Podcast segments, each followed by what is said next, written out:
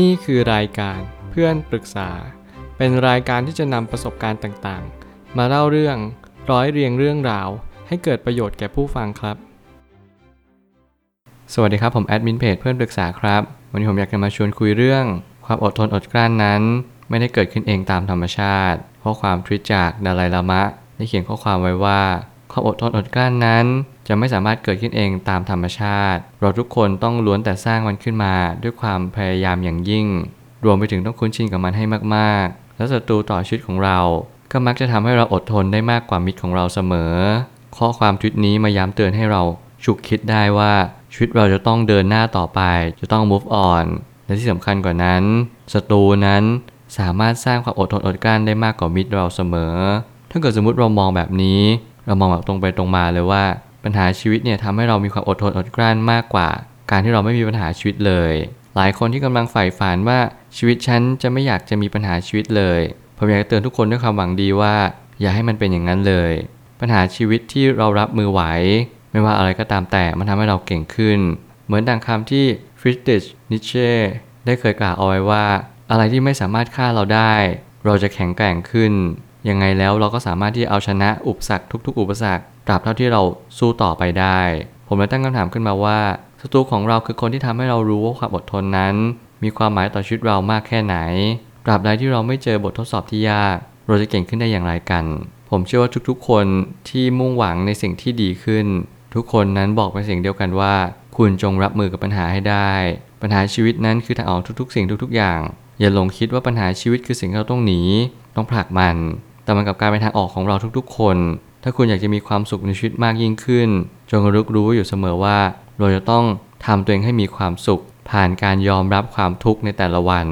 เราจะยิ้มรับความทุกข์ได้อย่างไร แล้วเราจะอบกอดปัญหาที่มันเข้ามาไม่เว้นวันเลยได้ยังไงกันนั่นคือคำถามที่คุณควรจะตั้งมัน และแสวงหาคำตอบให้ตัวเอง เพื่อเราทุกคนจะได้เรียนรู้ว่าทุกๆ คนจำเป็นจริง ๆ ที่จะต้องเจอปัญหา เพื่อให้เราเติบโตขึ้นเป็นผู้ใหญ่ที่ดีขึ้นในสังคม ถ้าหากคุณไม่ได้เจอปัญหาเลย คุณก็จะไม่ได้เป็นผู้ใหญ่เต็มตัว เพราะการผู้ใหญ่ที่ดีคือการที่คุณมีวุฒิภาวะทางอารมณ์ที่ดียิ่งขึ้น ที่สูงขึ้น ตามวัย และคุณก็ยังจำเป็นจะต้องเป็นที่พึ่งให้กับคนรุ่นหลัง และนั่นแหละคือสิ่งที่สำคัญที่สุดในชีวิต ชีวิตไม่ใช่สิ่งที่จะมีแต่ความสุข หรือความทุกข์โดยส่วนเดียว แต่มันขึ้นอยู่กับมุมมองของเราเสียมากกว่า บางคนสุขมากก็ติดในสุข ก็หลงในสุข บางคนทุกข์มากก็จมในทุกข์ ก็หลงในทุกข์เช่นกัน ไม่ว่าคุณจะสุขหรือทุกข์ มันก็เป็นเพียงแค่วันเวลาหนึ่งที่มันผ่านพ้นมา ความสุขเราก็อยากจะยึดอยาก ให้มันอยู่กับเราตลอด ความทุกข์เราก็ไม่อยากให้มันอยู่กับเรา อยากจะผลักสายไล่ส่งมันให้ไปจากตัวเราให้มากที่สุด แต่นั่นแหละชีวิตไม่ใช่สิ่งเราเลือกได้ตลอดเวลา หลายคนและก็หลายครั้งที่พยายามเลือกสรรสิ่งต่างๆ บางคนอยู่บ้านแต่ไม่ชอบอยู่บ้านเขาก็ทุกข์เหมือนกัน บางคนชอบอยู่บ้านและต้องได้ออกจากบ้านหรือพัดพากจากสิ่งที่เป็นอยู่ณวันนี้ ก็ทุกข์เหมือนกัน ผมเชื่อว่าเราสุขทุกข์แตกต่างกันไป ขึ้นอยู่กับสถานการณ์เอ่ยขึ้นอยู่กับบริบทเอ่ยและสิ่งที่สำคัญกว่านั้นก็คือขึ้นอยู่กับจิตใจของคุณว่าคุณรับมือกับสถานการณ์เฉพาะหน้าได้อย่างไร ปัญหาชีวิตคือทางออกของชีวิต แต่มันต้องใช้สติปัญญาในการมองเห็นมัน ไม่ใช่เป็นการไปมองว่าปัญหาคือสิ่งที่ควรหลีกเว้น แต่มองว่าปัญหาทำให้เราได้สร้างบารมีเสียมากกว่า มองในแง่ดีเพื่อดึงตัวเองขึ้นมา ถ้าหากว่าคุณมีความทุกข์ในจิตใจ จงขอบคุณมัน การที่เรายินดีในสิ่งที่เรายินดีได้ยาก อย่างเช่น ความทุกข์ ปัญหาชีวิต สิ่งที่เรียกว่าพัดพากจากกันไป สิ่งเหล่านี้เป็นสิ่งที่คุณต้องขอบคุณเขา คุณต้องขอบคุณสิ่งนั้น เพราะว่าคุณจะได้ก้าวข้ามผ่านปัญหาไปได้อย่างแท้จริง ผมเชื่อมีหลายคนมีปมปัญหาชีวิต หลายคนอยู่ในครอบครัวที่มีแต่ปัญหาไม่ได้อบอุ่นเท่าที่ควร การที่คุณซึมซับจากพ่อแม่ ที่เขาเป็นนิสัยแบบนั้น แล้วเขาก็ส่งผลการกระทำซึมซับมาต่อเรา นั่นคือหน้าที่เราที่เราจะต้องจัดการและบำบัดความคิดของเรา เพื่อให้เราไม่ส่งต่อลูกเราอีกทีหนึ่ง แน่นอนว่าการที่เราเจอสังคมแวดล้อมมากมาย มีทั้งคนดีและไม่ดี มีทั้งคนรู้เรื่องแล้วก็ไม่รู้เรื่อง สิ่งที่สำคัญกว่านั้น คุณจะเป็นจะต้องจัดการกับความคิดของตัวเองว่าสิ่งใดดีนำมาปรับใช้ สิ่งใดไม่ดีนำทิ้งไป ปัญหาชีวิตมันเป็นแค่ส่วนหนึ่งเท่านั้น แต่คุณเป็นส่วนทั้งหมดที่คุณจะต้องจัดการกับปัญหา ปัญหามันจะไม่ลุกลามไปไกล ถ้าหากว่าคุณเรียนรู้จะรับมือมันอย่างถูกวิธี อย่าปล่อยให้ปัญหา อย่าปล่อยให้นิสัยของเราเองถูกหล่อหลอมจากสิ่งแวดล้อมรอบข้าง โดยที่เราไม่ได้ควบคุมมันเลยเพราะบางครั้งเราก็เป็นคนเลือกเองที่จะทำที่จะเป็นและก็ที่จะคิดจงเลือกที่จะคิดที่จะทำและก็ที่จะเป็น นั่นคือสิ่งที่เป็นหลักฐานของชีวิต ให้คุณได้เดินต่อไป ความสุขในชีวิตที่เอ่อล้นมากจนเกินพอดี หากเราติดในสุขมาก มันทำให้เราอ่อนแอ ขาดภูมิคุ้มกันในความทุกข์ไปเลย บางครั้งเราก็ต้องใช้สติให้มากๆ ในการมีความสุข เพราะถ้าปล่อยวางไม่ได้ใจเราจะทุกข์หนัก มีคนหลายคนที่อยากจะยัดเยียด หรือว่ามอบความสุขให้กับลูก ให้กับหลาน ให้กับคนรอบข้าง แต่กระนั้นผมไม่เคยเชื่อเลยว่าความสุขจะทำให้เราแข็งแกร่งขึ้น ผมกลับมองว่าความสุขเนี่ยทำให้เราอ่อนแอเสียมากกว่า คือจริงๆ แล้วมันไม่ได้แปลว่าเราไม่ควรมีมิตร มีกัลยาณมิตร หรือว่ามีคนที่ดีในชีวิตของเรา เพียงแต่ว่าเมื่อไหร่ก็ตามให้เราเจอปัญหา เราเจอสิ่งที่ไม่ดี ผมเชื่อทุกคนต้องเจอบ้างแล้วแหละ ไม่ว่าคุณจะอายุเท่าไหร่ บางคนเจอเร็วในวัยเด็ก บางคนเจอตอนวัยรุ่น บางคนเจอตอนวัยทำงาน อะไรก็ตามแต่เหล่านี้นั่นคือตัวชี้วัดที่สำคัญ ถ้าคุณเจอเร็ว คุณจะมีภูมิคุ้มกันในความทุกข์ได้เร็ว แล้ววันหนึ่งคุณก็จะสามารถยืนหยัดต่อสู้อุปสรรคต่างๆ นานาได้ โดยที่คุณไม่ได้ท้อแท้และสิ้นหวัง ถ้ามองเผินๆเนี่ยความทุกข์มันเหมือนกับว่ามันเป็นสิ่งที่ไม่ดี แต่ผมกลับมองว่าความสุขเนี่ยเป็นสิ่งที่ไม่ดีมากกว่า ถ้ามองกันแบบละเอียดละออแล้ว ความทุกข์มาช่วยเรา แต่ความสุขไม่มาช่วยเราเลย ความสุขนั้นเข้ามาในชีวิตเรา เพื่อมาย้ำเตือนในเราบางอย่างว่าเรากำลังขาดมัน ว่าเรากำลังต้องการมันอย่างมาก ผมเชื่อว่าหลาย ๆ คนที่มีภูมิคุ้มกันในความทุกข์จะเริ่มรู้แล้วว่าความสุขเนี่ยมันเข้ามาแล้วมันก็จากไป